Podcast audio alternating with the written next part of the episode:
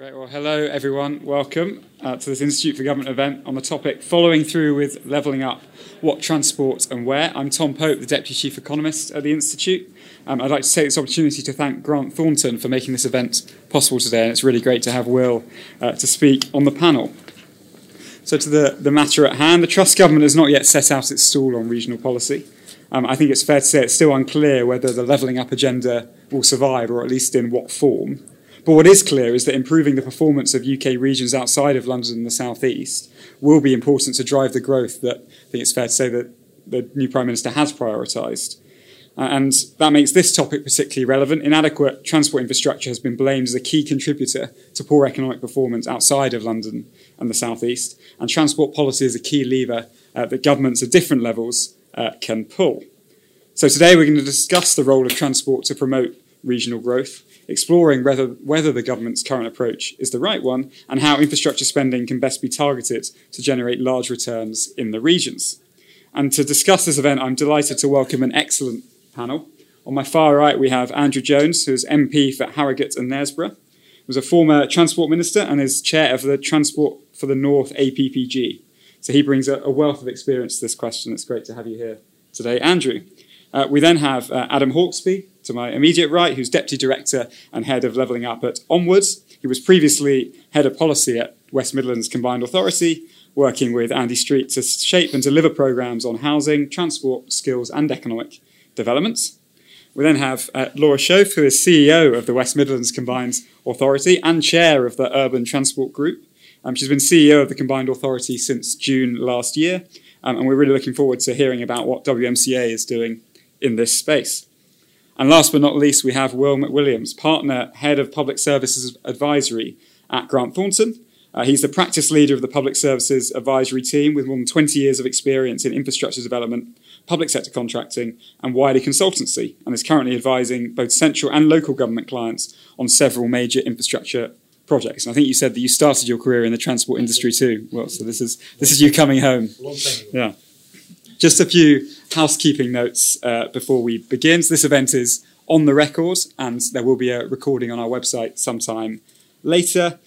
We will be tweeting the event from @IFGevents using the hashtag IFGCon22, so please do follow along there if you are that way inclined. We'll leave plenty of space for questions towards the end, so do be thinking of those, and do wait for the mic to come to you at the end. Just a warning, the mic is not actually going to project in the room, it's for the recording later, so don't panic when you can't hear your booming voice. And I know Andrew has to leave a few minutes early, so we'll make sure there's plenty of time for questions before then. Great, so on to the subject matter, and I'll come to you first, Andrew. We haven't heard a lot from Liz Truss about her approach to levelling up, but we do know that she's prioritising growth. Do you think transport will be a big feature of that vision? If so, what should the guiding principles of a transport strategy be? Right, well, Tom, thank you very much for the invitation to join you. I have absolutely no doubt at all that transport will feature very heavily, because I am clear that the government is above all going to be focusing upon growing our way out of the economic challenges that we are facing, and that transport will be a big driver of growth.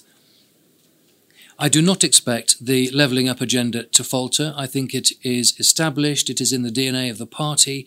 Actually, I think it's been in the DNA of lots of different parties over quite a prolonged time, whether it was closing the North-South divide, Northern Powerhouse, levelling up, whatever it's been, different parties across a number of years have sought to make some progress. And the fact that obviously it hasn't been resolved shows there's a long way to go. So I completely expect levelling up to continue to be central to my colleagues and the government, and that transport will feature very heavily within it. So therefore, the next question is, what are the guiding principles that will be used? And I'd just like to suggest a few, if I may.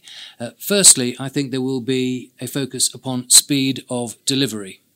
It takes us an incredibly long time to discuss, plan, agree, disagree, replan, and then disagree again before we actually do anything about infrastructure. One of the most depressing but also quite stimulating, actually, visits I did as a road minister was to a project down in the southwest, which had first appeared in the county plan in the reign of King George VI. So the opportunity for revisions is too high. So I'm expecting a focus upon speed of delivery and therefore suggestions on how we can accelerate the process, not compromise, compromise in terms of poor planning or compromise in terms of environmental standards, far from it. It's just a question of how can we achieve the same outcomes in a slightly more efficient way. I think another criteria will not just be speed, but the economic impact. We are clearly heading into much tougher territory. We are likely to see a recession in large parts of the world, and we all know the causes for it, and I won't spend any time on that. But I think we have to work hard to avoid it, and I think we can do that. So I think transport projects that have a direct economic impact will be prioritised. I don't think it is a modal question. I think it is just about the economy, and it won't be a question of who delivers it, whether it's local, regional or national. I've been encouraged by the Northern Powerhouse Rail announcement, which we had earlier in the week. I was particularly encouraged, actually, by the Bradford inclusion, the stop in Bradford. My father worked in the textile industry in Bradford, and I did the 11 plus and went to Bradford Grammar School. So it's a city I know well, have much affection for, and it needs some help, and the transport connections are utterly inadequate for a city of its scale and potential. But more local examples, which I think might make the point.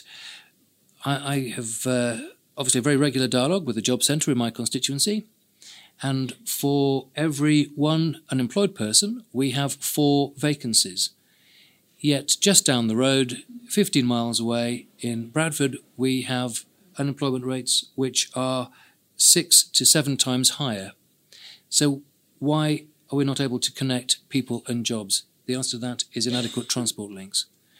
Or another example, the chief executive of the Skipton Building Society came to see me saying he was struggling to recruit. Skipton, small market town in the Yorkshire Dales, very successful business. If the Skipton-Colne rail link was built, the towns of East Lancashire could perhaps be a source of employment opportunities, employee opportunities really for him, and employment opportunities for them. But again, transport has held it back. So I see the role for transport in levelling up to be enormous, and I expect it to be front and centre of the government.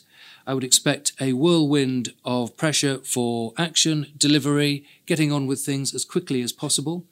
I suspect that the government will be very open to ideas from the private sector about how we can do that, how technology can be used to improve the situation, and it will be putting some pretty vigorous challenges about how we get more done for less. I think it's going to be an exciting but bumpy time in the transport sector. Excellent. That was a wonderful start to the session. So thank you, Andrew. Laura, I'll come to you next. Transport's one of those areas where the Combined Authorities has some powers.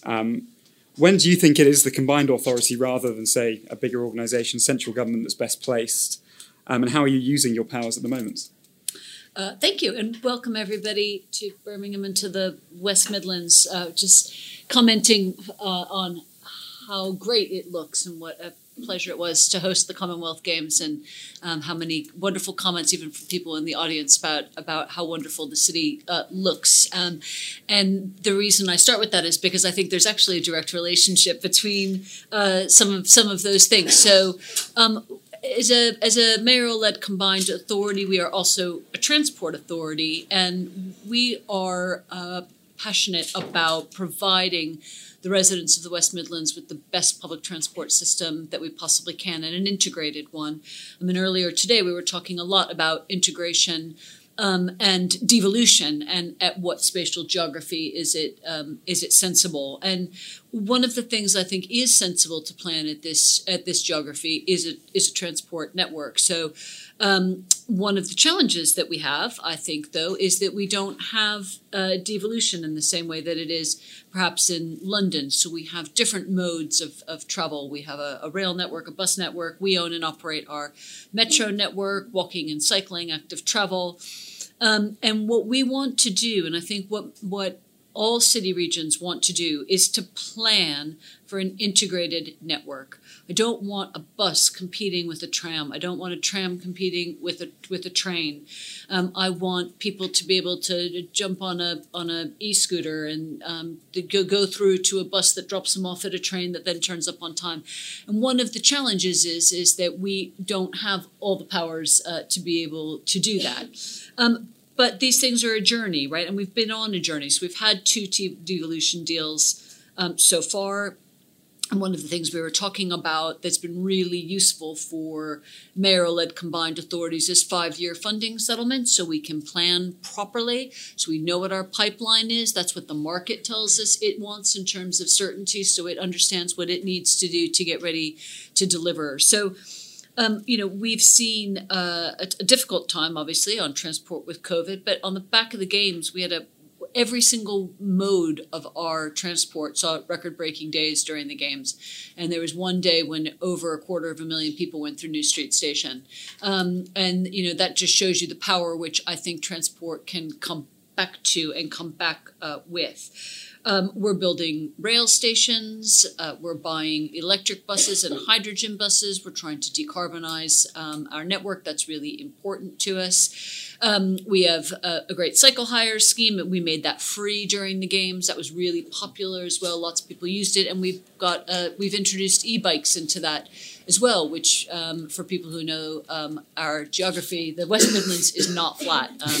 And so e-bikes have been really interesting to see how people will take those up and use those, introducing people to active travel that might not have been able to do that. But we have really big ambitions for what we want to continue to deliver. And one of the things that is helpful is the ability to raise revenue locally. So again, we own and operate the metro. For a long time, we've had ambitions to build our metro network. But it wasn't until we took that in-house, which gave us the ability to borrow against the fare box, that allowed us to free up a sizable local contribution to continue to build it. So areas who have that vision, who want to plan that integrated network, what we're really after is I'm sort of less fussy about who actually runs it, but how do we get that end-to-end journey that we know people want to make from where they start to finish their journey, where it doesn't matter what mode they use, they all work together, they're all paid for by a single ticket. Imagine if you got off the train and the bus was there, as opposed to the bus left just 5 minutes before your train got there, and now you have to wait 50 minutes for the bus. So that's the vision and that's the ambition, and we want to continue to invest. So what we're after is, I think, just really recognition that devolution has already achieved quite a lot, but it can go a lot further, especially around fiscal devolution, some of the powers and funding that will help us to get on and deliver in the region. Brilliant. Thanks, Laura. Lots that we can come back to there. Adam, I'll come to you next. Onwards have obviously done lots of work on the levelling up agenda. Do you agree that transport is a big part of the problem? And what would need to be done to achieve the levelling up mission, which was to have public transport connectivity significantly closer to the standards of London by 2030? Remember those missions? That was a long time ago now, doesn't it? Thank you so much for having me, Tom, and the Institute for Government as well. Really love all of your work on levelling up. So great to be able to speak on this panel. And also with my old boss, Laura. Although now I don't work at the Combined Authority anymore, I can hopefully be a bit punchier in terms of some of our messages and speak to the... speak to some of the context under what Laura said there about devolution. So, as Tom said, we've done some work looking at to what degree transport connectivity is central to levelling up. We did a report about a year ago called Network Effects, which produced a data set that we thought more accurately reflected connectivity in this country. So what the Department for Transport previously did was look at how far you could get in 60 minutes on public transport. I think that's pretty useless. It matters where you are getting to. And so we produced a data set that showed how many jobs you could access within 30, 60, 90 minutes of public transport. We were pleased that the Department for Levelling Up used our data set instead of the DfT data set in the Levelling Up White Paper earlier this year. And what that showed is the massive discrepancies in this country in terms of how many jobs you can access via public transport. Places like Barnet and Epping Forest, you can access 7 times as many jobs with 60 minutes of public transport as you can within a 5-mile radius of a particular neighbourhood. In places like Stoke-on-Trent or Bolsover, you can actually access fewer jobs within 60 minutes of public transport than you can within a 5-mile radius. Both of those areas, the ratio is about 75% of the jobs within a 60-minute public transport link as you can within 5 miles. Clearly, that is not good enough. And that's actually not much better for roads either if we look at mobility by car. But what's really interesting is what that data set allows us to do is do kind of regressions to look at to what degree connectivity to jobs is related to things we really care about, like economic deprivation, some of the things we're trying to tackle through Levelling Up. And actually, only a tiny share of the variation in local areas' economic success is explained by connectivity to jobs. And actually, none of that variation is explained by connectivity by car. Much better explainers are things like the industry mix, the economic mix in an area, or skill levels. So how do we Onward think about those two things? We passionately believe that transport investment is important, but the data indicates that in and of itself, it's not enough to close some of the economic gaps we have. That's where actually some of our qualitative work becomes really important. So we have done a piece of work called Levelling Up in Practice. We've gone all around the country and conducted interviews with local leaders, run focus groups. And what we've come to, the conclusion we've come to answer your question directly, Tom, is that transport is a necessary but not sufficient condition to level up. So in places like South Shields, you can get to Newcastle in about 25 minutes on a metro. Oldham, they've got a tram. You can get to Greater Manchester, Manchester City Centre rather, in about 20, 25 minutes. West Brom, you can get into City Centre of Birmingham in about 25 minutes when the trams are running and you're not having a nightmare. But in each of those places, it's kind of the Anna Karenina principle, happy families are all alike, unhappy families unhappy in different ways. There are different barriers to realising the potential of those bits of transport connectivity. South Shields, huge health inequalities. You've got about 1 in 4 of the population that are economically inactive. A third of those are because of long-term sickness. In the rest of the country, that's more like a quarter. So real barrier there that means that just having the metro isn't enough. In Oldham, huge levels of antisocial behaviour. People won't get on the tram. Someone in our focus group said, you take your life in your hands for a £3.80 return. When we said to the council leader we'd heard this, she said, I wouldn't get the tram either. It's a death trap. So clearly the social fabric there is a barrier to realising that benefit. In Birmingham, I would argue that the West Brom barrier is massively about skills, that both in terms of early years education, FE and HE, people in West Brom don't have the formal skills to access jobs in the city centre of Birmingham, even if the transport connectivity exists. What does that mean? It means Devo. It means that you cannot just have a one-size-fits-all approach across the country. You need to do things differently. And it needs to be proper devolution. The city region sustainable transport settlement crusts was a nightmarish process in which local areas were forced to go to central government with a list of particular schemes and justify why they should be invested. We should trust local leaders with a funding envelope to know what is right in their patch and then hold them accountable for delivering on improved connectivity. And final thing on Devo, I sat in an SLT meeting at the Combined Authority where we found out that we'd got 150 or something hydrogen buses. And I've previously worked in the US, and you've got big mayors of Chicago, of Boston, of New York. And I couldn't imagine them sitting in City Hall saying, great news, guys, DC are giving us 150 buses. We are just in an entirely different planet when it comes to the power that our local leaders have. And I think we sometimes don't realise that when we take for granted that the way we should allocate transport investment is by pitching in to DFT. We need proper Devo to unlock some of these things. And it's only by viewing transport as one of a series of levers that we can realise levelling up. And you can't do that from Whitehall. You have to do it at a local level. That's brilliant. Thanks very much, Adam. So, Will, I'll come to you next. So Grant Thornton has lots of experience across the public sector, including on transport. And based on your experience, how do you think transport policy can be used most effectively to drive regional growth? Thanks, Tom. And thanks, everyone, for making the time to come today. Interestingly, one of our core client segments is small to medium enterprises, really 50 million to 500 million turnover. We regularly survey them. Every 6 weeks, we survey them on what their priorities are. And building on what Andrew says, every time we survey them, and their top 3 or 4 priorities is connectivity and transport connection. So for distribution, for actually getting people to the jobs, to the opportunities to learn skills, is one of the things that they continually and consistently feedback is really important. So that's why actually driving the policy to the right end is critical for the levelling up. Now, we actually considered this as part of our work within transport. We actually undertook a study looking at how the UK cities compared with our European counterparts in terms of their competitiveness and what role transport connections played in. Now, that study delved into that and actually came up with sort of three key areas of recommendations on how policy should be shaped. The first one is investment needs to be sustained. It needs to be planned in the long term. You talked about 5 years, but actually when you look at transport networks, it needs to be much longer than that. I was fortunate enough to work on the business case for the tram coming from Snow Hill to Fiveways. That was almost 20 years ago. When you look at what's happened as a result of that investment and the placemaking effects of that, you can't argue the importance of transport and connectivity to economic well-being of cities. The second thing is actually you need to look at that investment both in small and large terms. So the large schemes at fixed nodes are important to get people to the places of opportunity quickly and efficiently, but the smaller interventions are also important. Small investments can make a big difference, and if they're targeted properly, they can sometimes deal with some of the problems that Andrew's talking about, those long time lags of getting through big projects through the effectively the planning and the democratic process of challenge. So that's quite key. The next thing was governance and actually the structure of how transport's actually managed. And it was clear that where that is devolved and controlled, there's much more effective outcomes.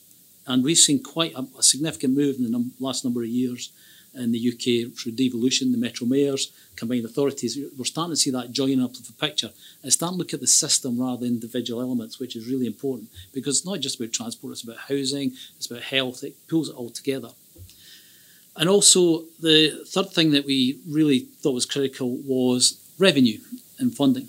Actually, how do you take control of the sources of funding and revenue within your transport area?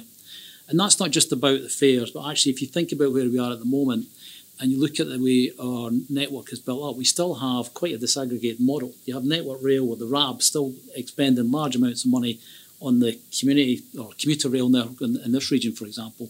So actually, how do you bring those all together to get the most effective use of the resources available? And that's going to be a challenge as things tighten up.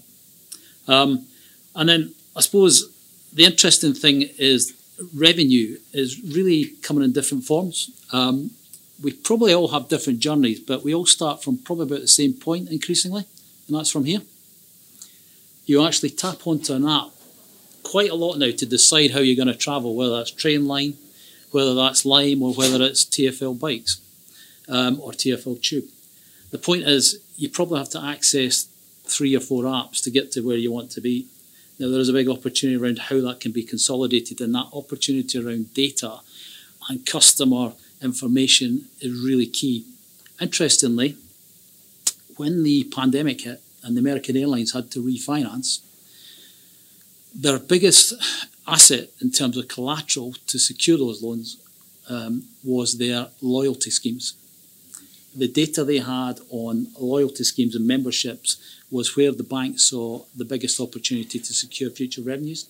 How they use that loyalty scheme is really quite interesting in terms of the value that's created. So there's still fantastic opportunities, and your options for travel now are much greater. You talk about e-bikes. I now make a choice between those when I go to London, whether it's a tube or an e-bike.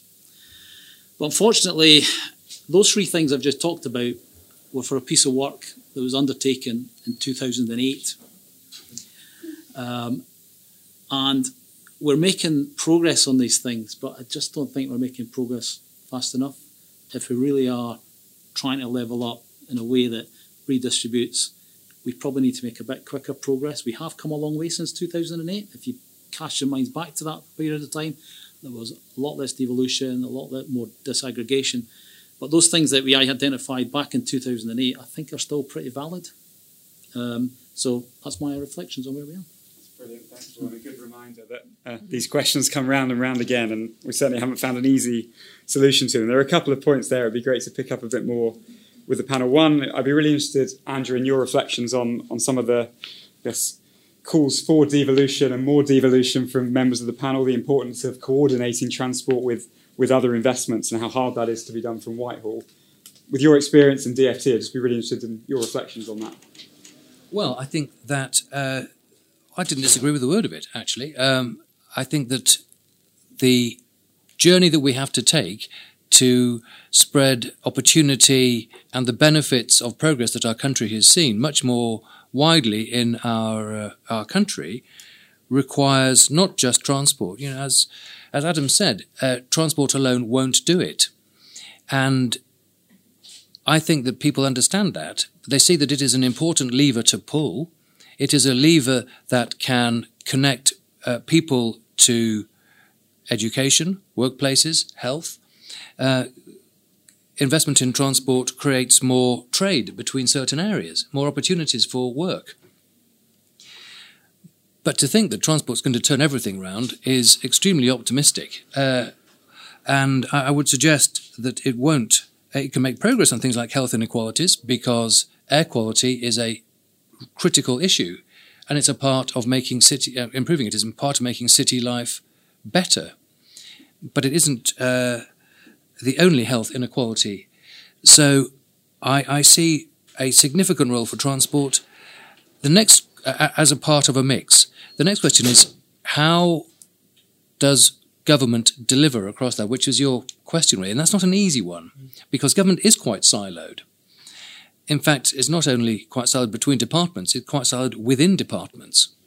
So I have been Minister for bus, road, rail, tram, and various other things, but not usually at the same time. And so the transport is quite modal in itself. In theory, that's where cross-departmental working can take place, and it does take place. And I certainly found it quite effective, but it requires a bit more effort than it perhaps should. So I think the way to approach this is to give some kind of joint responsibilities, and I'm particularly keen on joint accountabilities. Because if you separate accountability and responsibility, you won't get progress. If you align them, you will. The same is true in business as it is in government. So very interested, and I thought the contributions from everybody were absolutely spot on and very interesting. Great. Laura, perhaps I'll come to you particularly on that accountability point, but also Adam mentioned the way that devolution sort of allows for coordination across these different levers. I wonder if you give maybe some examples of how that's happening in West Midlands. So I'm in violent agreement with Andrew about accountability, and I think you have mayors up and down the country who would love to be held accountable and who would love to have the sort of freedoms and the flexibilities to deliver, and then I suspect would be very happy. In fact, I know they would. They say they would, to be held in front of the Public Accounts Committee and justify their spend. And I think that's right. We're not going to see proper devolution until there's proper accountability, and those two things are slightly out of sync with each other.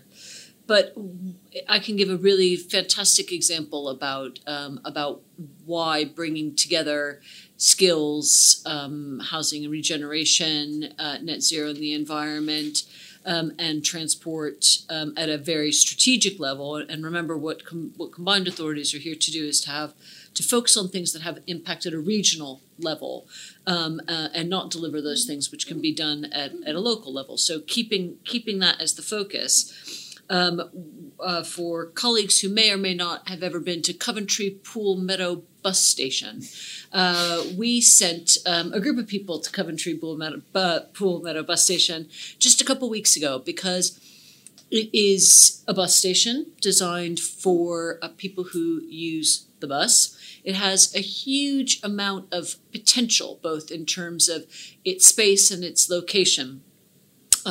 But we have never really challenged ourselves to think about what it could deliver if it was more than just a bus station. So if you take some of our stations and you think about the people who come through, West Brom bus station is a fantastic example.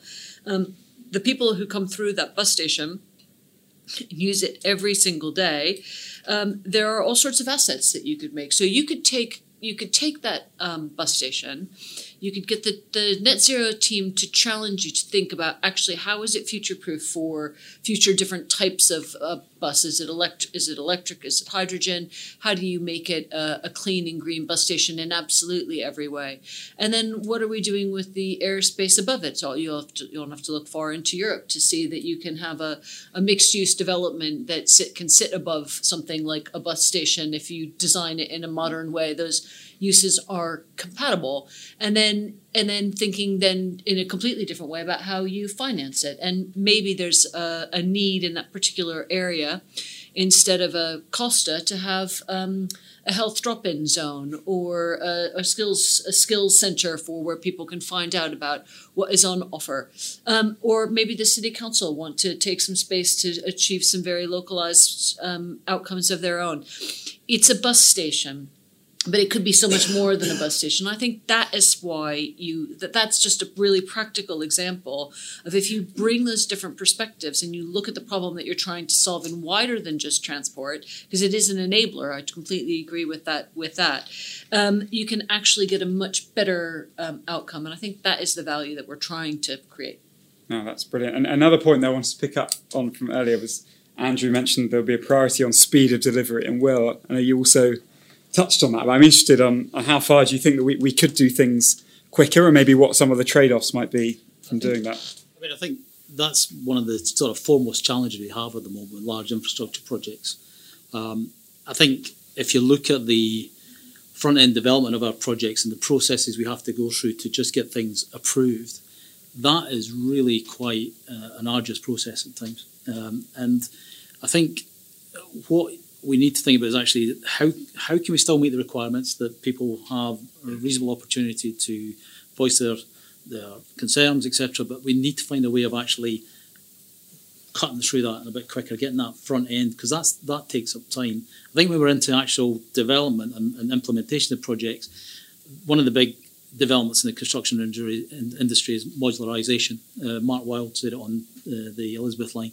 They just the opportunity to build off-site and be much more modular in our approach is something that the construction industry really needs to embrace. At the moment, if you look at productivity and efficiency in the construction industry in this country, it's pretty much static for the last 20 or 30 years. We need to find that way of unlocking that, and modular building is one of those. I was at an interesting seminar about 6 months ago, and there was an academic from Leeds, I can't remember his name, but he was actually putting a price on that. It's basically serving democracy and taking projects through that approval process, and he estimated that puts on about 20% in terms of time and cost just to get to that point. Now, you know, I've also worked in the Middle East, and projects get approved and implemented pretty quickly, but I know what system I'd prefer to live in. In terms of, you know, the process and challenge, but it's a balance. It's always going to be a balance, and there has to be the appropriate scrutiny in projects. And Adam, we've heard quite a bit from the government, sort of trailing potential planning reforms, you know, supply side. Do you think there could be something around that on infrastructure, potentially making it easier? And I mean, you're nodding quite a lot to what Will was saying there. Do you have any solutions to that trade-off that Will was laying out? So I would love there to be some stuff from the government on infrastructure, particularly as it pertains to investment zones. So I'm quite nervous about the idea that investment zones will be entirely about marginal tax incentives, about streamlining planning. I think, again, those things are a necessary but not sufficient condition to growth. And actually, a lot of the evidence of the more successful enterprise zones, either from the 2010s or the 1980s, is that those two things, which are helpful, to be clear, a competitive tax environment and planning streamlining, they're good, but they were combined with really bold public intervention around infrastructure, things like the DLR and the Docklands, and around really ambitious approaches to development. So things like putting forward public land, assembling land, remediating it, some of the stuff, you know, the HESA stuff in Merseyside, alongside the Thatcherite emphasis on tax incentives. And we need to remember both of those things at the same time. So I would love for the investment zones to be accompanied by big, bold, ambitious infrastructure programs. The reason I'm framing it as I would love to see that is, earlier on, Paul Scully was on one of our panels and said, you know, we're still absolutely committed to the £96 billion integrated rail plan. And my point was, look, £96 billion doesn't get you quite as far as it did 2 weeks ago or a couple of months ago. And actually, that's not going to buy you the same set of projects that you thought it might before. So the challenge particularly for a government that's going to have to go through a period of fiscal consolidation to give the markets confidence, if nothing else, is how they're going to do that. And my sense is there is a risk that where they look for some of those savings is in capital schemes. At best, I think they might be protected and risen in line with inflation. I think it's unlikely they'll do additional infrastructure investments over and above what a fairly ambitious Boris Johnson government committed to. So I think infrastructure is key, but I think it's really tricky to see that that will happen in the current fiscal environment. That's really interesting. I mean, we talked quite a bit about funding. One thing, particularly for public transport, that seems to be quite an issue now is how changing patterns of working are changing the viability of funding models. I don't know, is that an issue in the West Midlands? Are you having to kind of adjust the pipeline of projects? No, I would say, because our passenger numbers aren't far off pre-pandemic levels, so just travelling at a totally different time. So I think that is the key. I was having this conversation about rail the other day, which is, it could be a huge opportunity for our rail network, because our trains used to be standing room only between 6:30 in the morning and 9:30, and then you could lie down until about 4 o'clock in the afternoon, in which, you could sleep on the train. There's nobody on it. And then it gets really busy again. But actually those patterns of working mean that we can probably get more efficiency from what we run. We're moving a lot of air around on the rail network in the middle of the day. Well, people, now people want to come in, as you say, flexibly. They might decide they'll work from home for a few hours and then come in at 10 o'clock and leave it. So there's a big opportunity. I think the modernization and how we get the working patterns is hard, because we've seen recreational transport go through the roof. So, Saturday, Sunday, leisure travel, I think that's common, actually. We're not unique. We're not an outlier. That's what the pattern is showing. Help with that a little bit. Yeah. In the sense that I had a conversation with the RDG, Rail Partners is now. And basically, for most of the operators, leisure rail has gone back not just to where it was, but to a higher level than before the pandemic. In some operators' cases, 120%. What is down is the standard commute, the traditional commute, and a little bit on the big intercity journeys. From a rail operator's perspective, they obviously did rather well in the margin on those two. So whilst the numbers are up, the revenue doesn't correspond to that.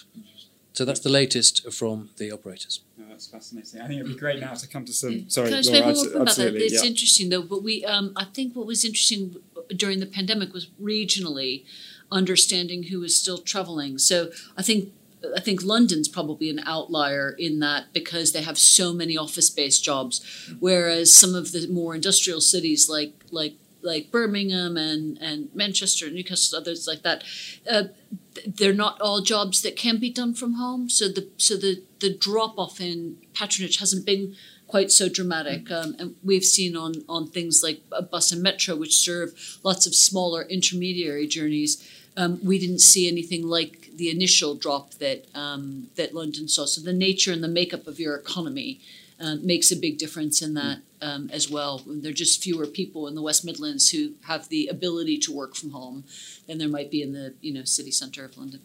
Oh, a really good point. Thanks, Laura. So, great. It would be great to get some questions from the audience now. We have one at the back straight away. I'll take one more at the front after that as well. Thank you very much. It's Victoria Hills. I'm the Chief Executive of the Royal Town Planning Institute. But several jobs back, I used to be Head of Transport for the Mayor of London. And listening to the conversation about the integration and devolution, it's a bit like, no offence meant, but sort of stepping back in time. And I really genuinely feel for the regions that sort of the sorts of conversations that you are having is, lucky TfL, lucky London. They did that 20 years ago. So there is, if ever there was a case to catch up now, levelling up, yes, catching up, actually, because it's quite frankly outrageous that we're even having these conversations when London got all of that lot 20 years ago. But my question is reflecting on, and I can say that, by the way, because I don't work for politicians anymore, which is a wonderful thing. I work for members, so I can, as long as we keep the members happy, we're okay. And, of course, Laura is one of our shining members, chartered, absolutely. One of the things we found worked in London with the devolution, and the transport powers and the revenue raising, was the integration with the London plan, the place. That was where the magic really happened, because you had the London plan and you had the transport plan, and the two worked hand in hand. So I just wonder if anyone on the panel's got any reflections on how that may fit in as part of the Devo story, which I hope continues for the rest of the UK to get what we had in London some time ago. Thank you. Excellent. And then a question down here. Thank you. Matt Ogg from the SMMT, represent the auto sector. Firstly, commend the effort on buses. Many of the best buses are built in the UK, so you actually create a virtuous circle of creating jobs, because they tend to be in the regions as well. But I just wondered, you haven't really touched on private transport, but clearly we're about to go through a generational shift to electrification and things like that. And that requires infrastructure as well. And that's the kind of thing that supports SMEs, logistics, deliveries, and point-to-point travel that can't be solved by public transport. There's a complementary element here. And I just wondered what your views are there, so that we don't end up with, again, multiple speed, two-tier towns and cities of haves and have-nots, because the rollout of infrastructure tends to follow business case. And actually, there can be market failure in rural regions or more disparate regions. And I just wondered if you might reflect on that, given there's a whole element of transport mode there that we haven't really touched on this panel yet so far. Yeah, thanks very much. Any more questions for now? Yeah? Mine was a bit different, but just thinking a bit larger, what the panel's views are on whether HS2 will go ahead. Thank God.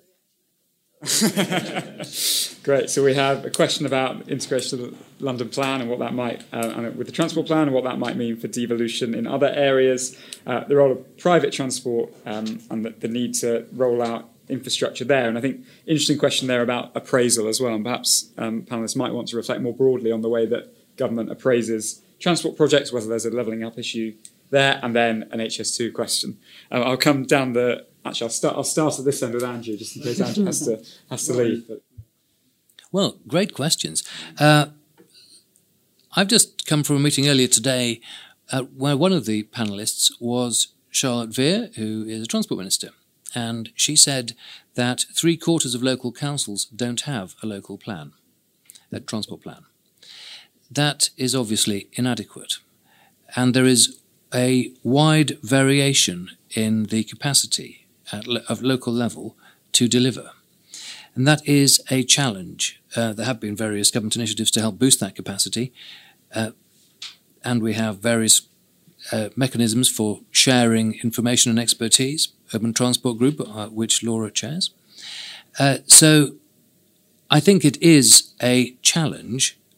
I have to say I'm a bit more positive than that. I think we are seeing progress. When I first started coming to Birmingham 35 years ago, it wasn't as nice as it is now. And that applies to most of our cities in the UK. So I see significant progress being made, but I also see opportunity for councils to improve and be a bit more entrepreneurial in the way they approach their own placemaking and plan development.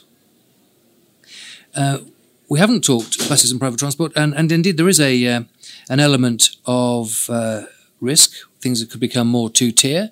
I think that's already happening to an extent. If you travel around the country, we have different levels of provision. So I think part of this is actually catching up. The idea that we can catch up on things quickly is optimistic. This is the result of decades of underinvestment in our infrastructure from governments of all colours. If you think we haven't built a railway line in England, north of London, since the reign of Queen Victoria until HS2, which will be going ahead, or we haven't built a runway in the southeast since the passenger jet was invented, we haven't had a road programme since the 1970s.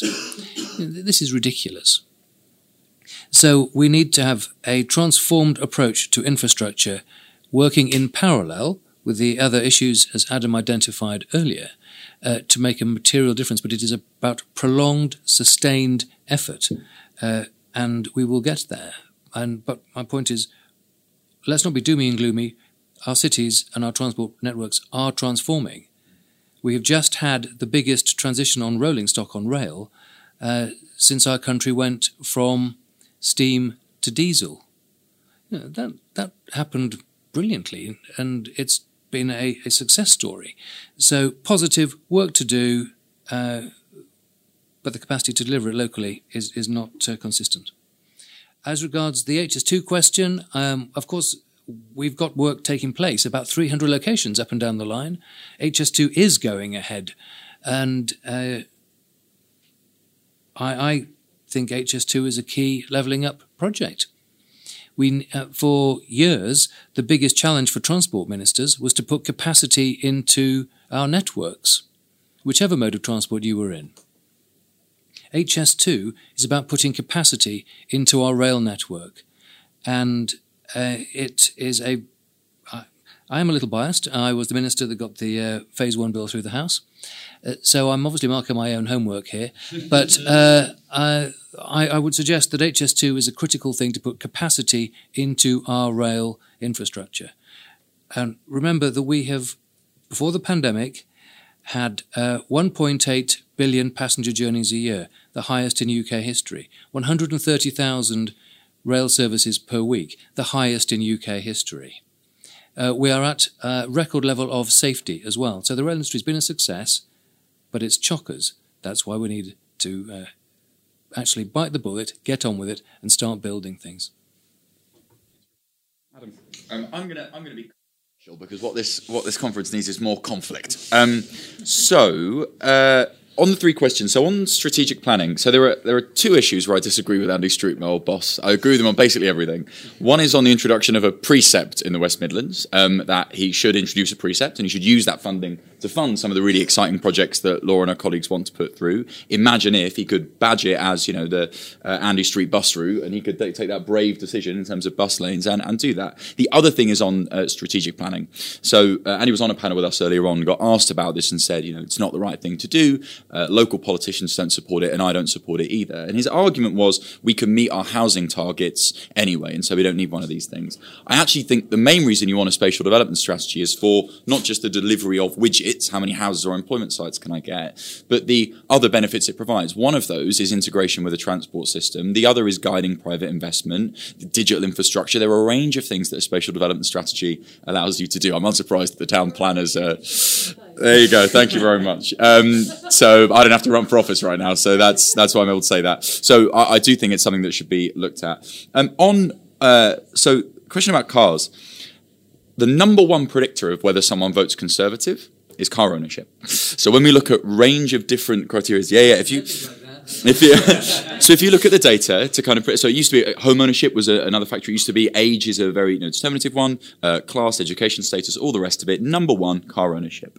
And that means that the government are already being and will have to be very, very cautious about any measures they're putting in to reduce the reliance on car for private journeys. Now, of course, sometimes people need to rely on cars. But when we do focus groups, transport fairly rarely comes up, actually. People don't say the number one thing you need to do to level up my town is introduce a tram. The exception to that is around parking. And many people will say the number one thing you could do to level up Clacton is we want a massive multi-storey car park. And that has political resonance, which means politicians that stand up and say, one thing I'm going to do is have more parking downtown or free parking downtown, they will win votes. And that is clearly a consideration, shouldn't be the only consideration, but it is a consideration when it comes to policy. HS2, I really hope you're right, Andrew. I am less confident. So phase one, I think, is secure. Phase one's nailed on. I would be unsurprised if the government said, you know, we're in a tight fiscal environment, phase 2B is unaffordable, but we are going to deliver Northern Powerhouse Rail. Keep in mind that Liz Truss said that during the leadership campaign. Now, what we are going to deliver Northern Powerhouse Rail actually means could be quite a wide range of things, and that could be from actually doing it and getting diggers in the ground to a range of assessments. I mean, there's not really an articulated case of what Northern Powerhouse Rail is. And so you can probably spend a significant amount of time building that and saying, we're cracking on with Northern Powerhouse Rail. So I am more nervous that HS2 is locked in, and I'm very much hoping that Andrew and colleagues will keep the pressure up on the government, because I agree, it's a vital project, it builds capacity, and it sends the wrong signal to move away from it now. Excellent. Laura, oh, may or may not want to respond. So much more fun now that Adam has more for it. You obviously disagree with everything I just said. Oh, I wish I could say half the things you said. So it will be no surprise. I too am a fierce believer that you know spatial planning is. It's just part of a trifecta, isn't it, of plans that people need. You know, you need to understand your skills, you need to understand your place, and you need to understand how the transport's going to feed in. And it is one. It should be one vision, right? So there's no point in putting a rail line between two places where nobody starts or wants to finish their journey. That's just a total waste. So being able to understand, you know, I went to school for urban planning. It's about how you make a place work. Transport is one element of it, but it's really important that it sits alongside it. So absolutely, we totally agree with that. I am going to duck the question on HS2 100%, but I will say to you that I was on a panel with Nadeem Zahawi, who said, let me be very clear, HS2 is going ahead. So I will just repeat what somebody else said in a very safe way. The question about rural, we had this conversation slightly earlier, didn't we? And it was really interesting. And I will put to you what I put there, which is I don't think that the bus companies do enough to innovate. We in this region, our bus network is pretty much drawn slightly. It's just getting smaller, but it's pretty much just drawn the same way it was, you know, 2 decades ago. We've definitely improved our fleet, but in other parts of the country, there'll be the same buses that were running those many years ago. That for, you know, we have rural pockets in urban areas as well. But we, you know, what is happening is a race to the bottom for rural provision, and things being salami sliced down, you know, because they're not profitable. So I would put a challenge back to the private sector that they receive public subsidy. So it is an interesting conundrum, but they provide a public good.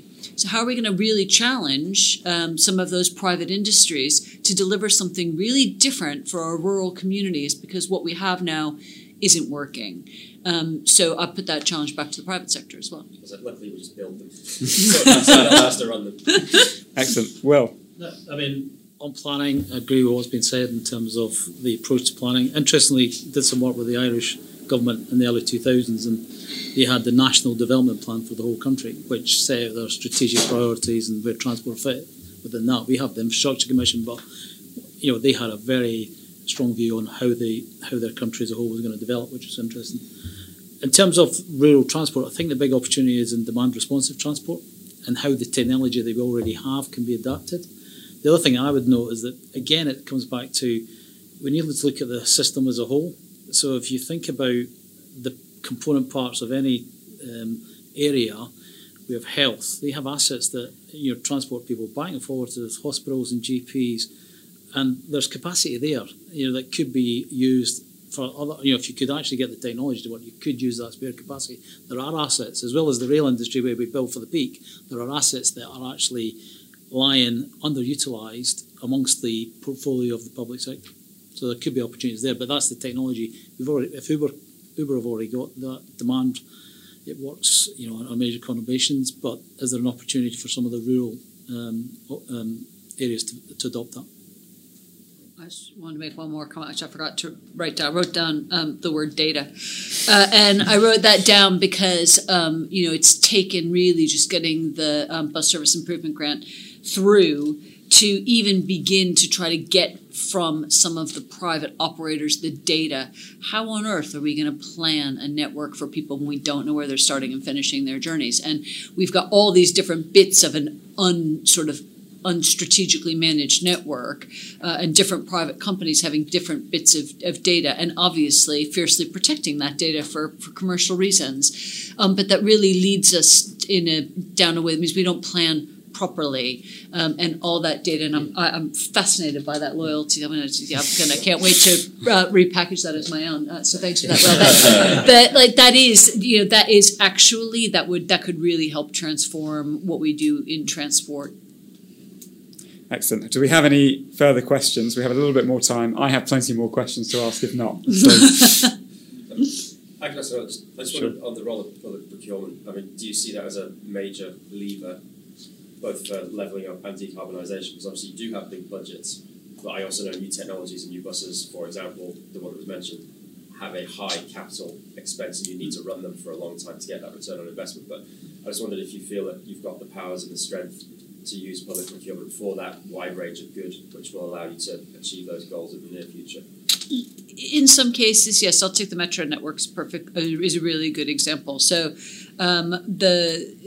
we're in a consortium of design and build for that, and we used that procurement exercise to be really specific about what kinds of jobs and skills would be reserved or held or encouraged for local people in apprenticeship. So, yes, you'd be shooting yourself in the foot not to use your procurement opportunities to make sure that you get some of the what you want out of leveling up for local communities. HS2, you know, I think I heard yesterday 997 apprentices. You know, a lot of people starting in T levels and then getting a chance to work on HS2. So I think you do have to use public procurement in that way. The one thing I am slightly concerned about when it comes to new energy technologies is, again, we have quite a unique bus market in the West Midlands. It's roughly a deregulated monopoly, I would call it. So we want the private sector to invest, and our bus operators do invest, and they're investing in new vehicles.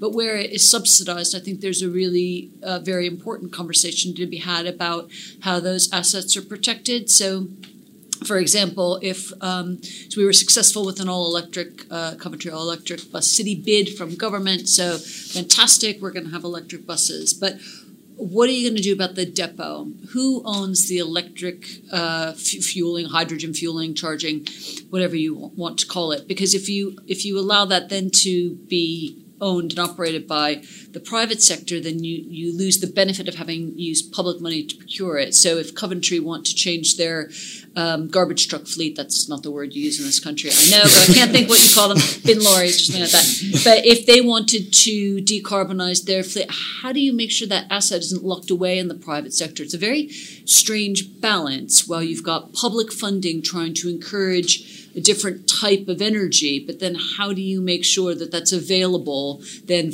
back to as the public good? And I think there's quite a lot of work that needs to be done to make sure that we don't lose that benefit. And the grid upgrades is one of the big barriers to private sector investment. Yeah. And I think that's one of the market failures where potentially the likes of yourself can step in. But but we'll want something in exchange for that.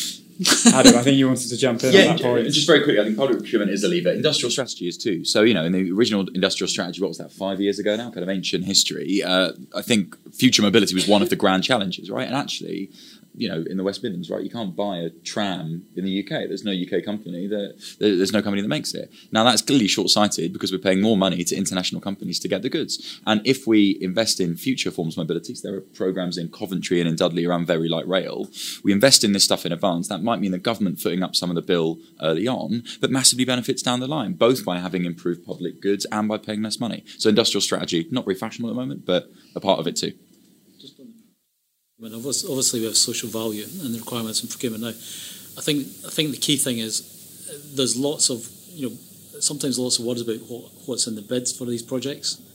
The actual implementation and holding people to account is probably a bit more mixed. So there is something around actually how do authorities really make the most of those opportunities in social value and hold the suppliers to account to really retain the benefits. I mean, interestingly, working overseas, and retained in-country benefit, i.e., how do we diversify? How do we create an industry in certain sectors? Is a major component of procurement. So it's that thinking about how do we retain that value within our immediate, you know, locations, and what can we do through the procurement to make that happen? And social value is one of those, but there are other ways of doing it. You know. Right, we're nearly at the end. I'm just going to ask one final question, but it might be a little bit controversial, so the panellists can feel free to just give separate closing remarks if they prefer. So the question is going back to the title of the event, which is what transport and where. We've talked a lot about, you know, specific regions, work going on there. I think there is a bigger macro question for the government about what types of transport we really want to be prioritising. And while it's a bit reductive, questions about cities versus towns versus rural areas. So I wonder if you might have any thoughts on that, as well as any closing remarks, and I'll start with you, Adam. So I would give weighted funding to transport authorities at a kind of that strategic level, and I would allow them to invest it where they wanted to, because there will be different binding constraints to growth in different places. And kind of George Osborne used to say, look, you know, I don't want Whitehall deciding whether you have a bus station here versus a rail station there. That is the right approach. So I think the kind of rural to urban would differ in different places. The city region is the right scale, and the amount of funding should be a kind of per capita thing, weighted based on lack of investment over the past 15, 20 years. You probably therefore see a lot more investment in coastal areas than in the Midlands and the North. Excellent. Laura? I mean, what do I say to that except everything that he said? But I would, because I am so minded, I would also say we have areas where people live in what we call transport poverty, and that means they have no access to a vehicle of any kind.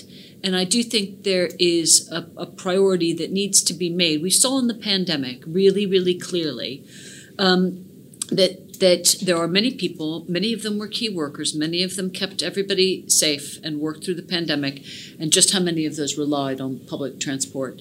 I think if you take bus routes away, if you shut down people's ability to access, and it is mostly bus in this case, their ability to access employment and education and community, I think we will do a deep injustice to a huge group of people who already were more severely impacted by the pandemic than most. So I do think there's an element of being able to be very clear that people who don't have access to private cars should have access to public transport, safe and affordable public transport.